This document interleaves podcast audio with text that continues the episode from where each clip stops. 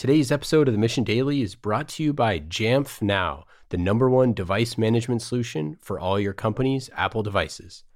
To learn more about how Jamf Now can help you secure your Macs, iPads, or iPhones, head to jamf.com slash mission daily to set up your first three devices for free.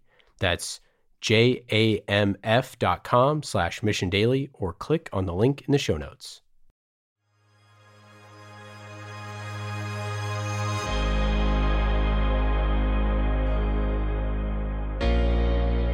Today on the Mission Daily, we are excited to announce that the Story podcast was named by Apple in their Best of 2018 collection. We're beyond grateful and thankful to all of you, our listeners, for helping us achieve this great accomplishment. To celebrate, we are running the best episodes from the past seasons of The Story. Each episode of The Story lets you walk a mile in the shoes of a heroine or hero, and the person's identity is a mystery until the climax. These stories will give you a positive mindset shift and let you see how accessible greatness is and what it looks like in the process. We hope you enjoy the very best of the story. Subscribe to future episodes and seasons today by visiting thestorypodcast.com.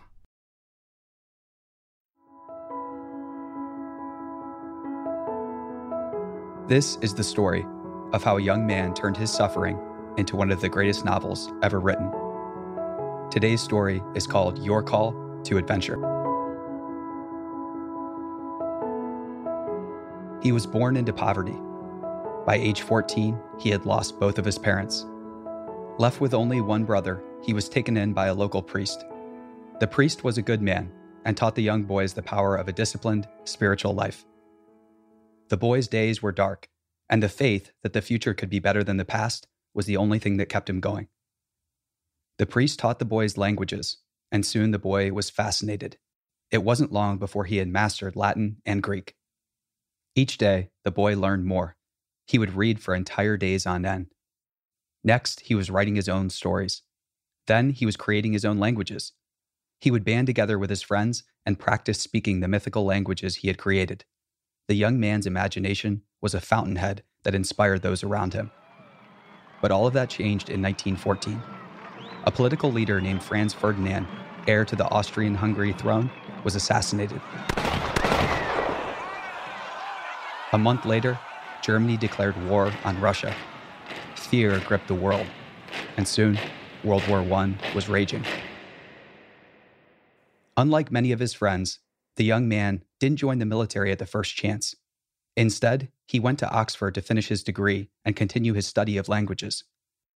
While he studied, he kept writing and inventing new stories and worlds. He loved his studies, but something was missing. He had spent his life in the safety of the church, of Oxford, and in the company of his small band of friends. The thing that was missing was direct experience in the real world. He had read about the world, but up until this point, he had been too fearful to venture into it.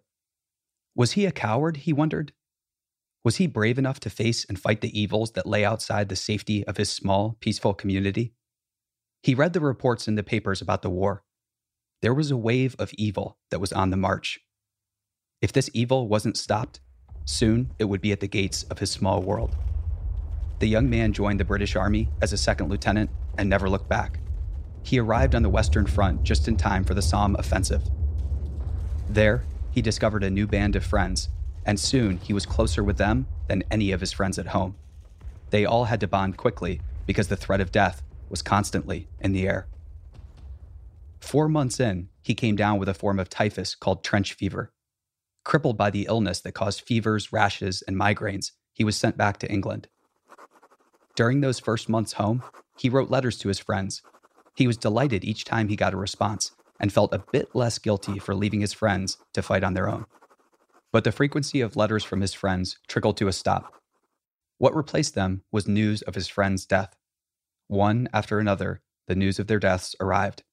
It wasn't long before all of them had been killed. The man was distraught and turned back to his books and writing to try to endure the madness of evil and war. Although his friends were now gone, he decided that their inspirations and souls must be placed into fiction. That fiction might be able to outlive them all. The young man's writing was more than a calling, it was a mission to give life to the memory of his fallen friends. After he recovered, he returned to academia as a professor. He took a position at Leeds College first, then landed a new position at his alma mater, Oxford. There, he met new friends who were readers, writers, and veterans just like him. His wife, that he had met when he joined the British Army, was there as well. She supported him the entire time, and soon they had a happy family. Now, his stories weren't just for his fallen friends, they were designed to entertain and protect his children from the evils in the world. The teaching, research, and the exchange of ideas at Oxford invigorated him, but grading exam papers was soul crushing. One chilly evening, while grading papers, he found himself staring out the window at a cold and bleak Oxford winter. He was seeking something beyond Oxford. Life has a funny way of bringing answers to those brave enough to seek them.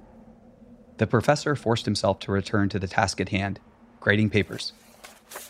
As he opened up a student's answer book and started reading, he looked through the pages and noticed that the student had left one page blank. Without even thinking, the professor wrote 10 little words on the empty page. He leaned back in his chair, puffed on his pipe, and examined the words. They surprised him.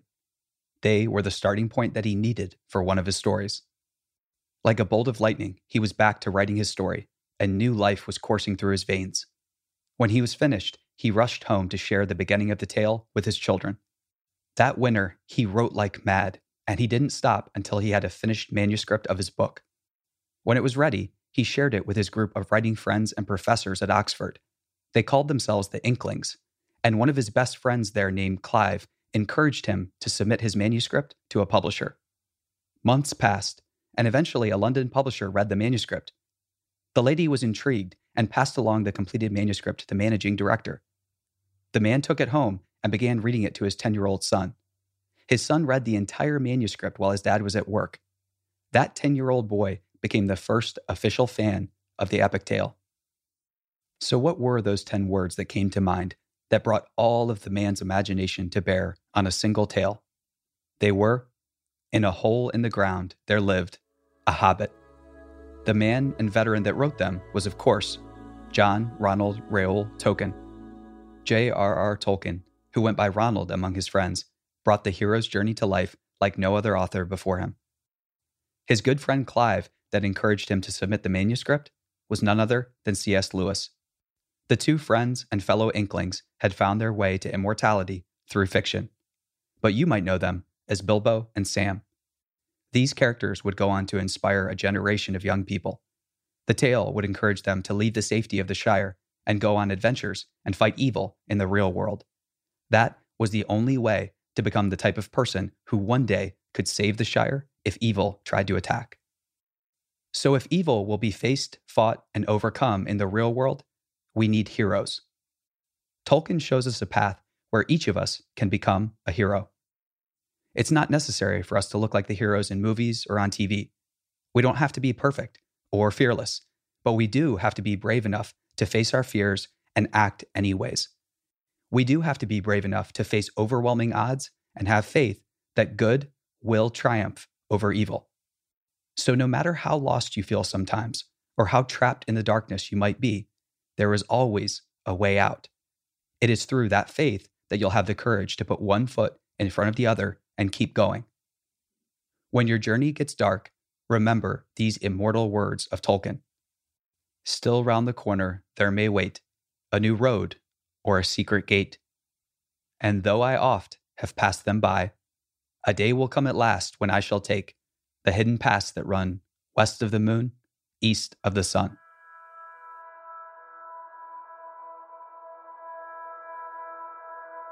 Secrets, hidden paths, mentors, allies, amulets await all of those who are brave enough to leave the Shire. So, no matter how wonderful the safety of your Shire is at the moment, remember that it's not promised forever. Evil is alive and well in the world, and it is now on the march. You can choose to stay in comfort and pretend that evil will not eventually overtake or come to the gates of your Shire. Or you can band together with your friends, go out into the world, and face, fight, and overcome evil in all its forms. That is the ultimate call to adventure. That's his story. What's yours going to be?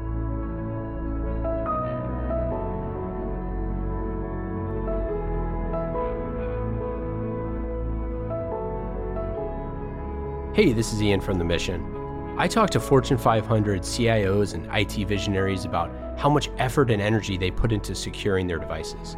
But they have teams of hundreds of IT professionals, an advantage that the average business doesn't have. Until now. Jamf Now makes it easy to set up, manage, and protect your company's Apple devices. As your business grows, so does your digital inventory, making it harder to manage everyone's Apple devices. This is especially true if you have remote employees, like we do at the mission. With Jamf Now, you can check your digital inventory, distribute Wi Fi and email settings, deploy apps, protect company data, or even lock and wipe a device as needed from anywhere. And all of this with no IT experience needed. The Mission Daily listeners can start securing their businesses today by setting up their first three devices for free forever. Add more starting at just $2 a month per device. Create your free account today at jamf.com slash mission daily.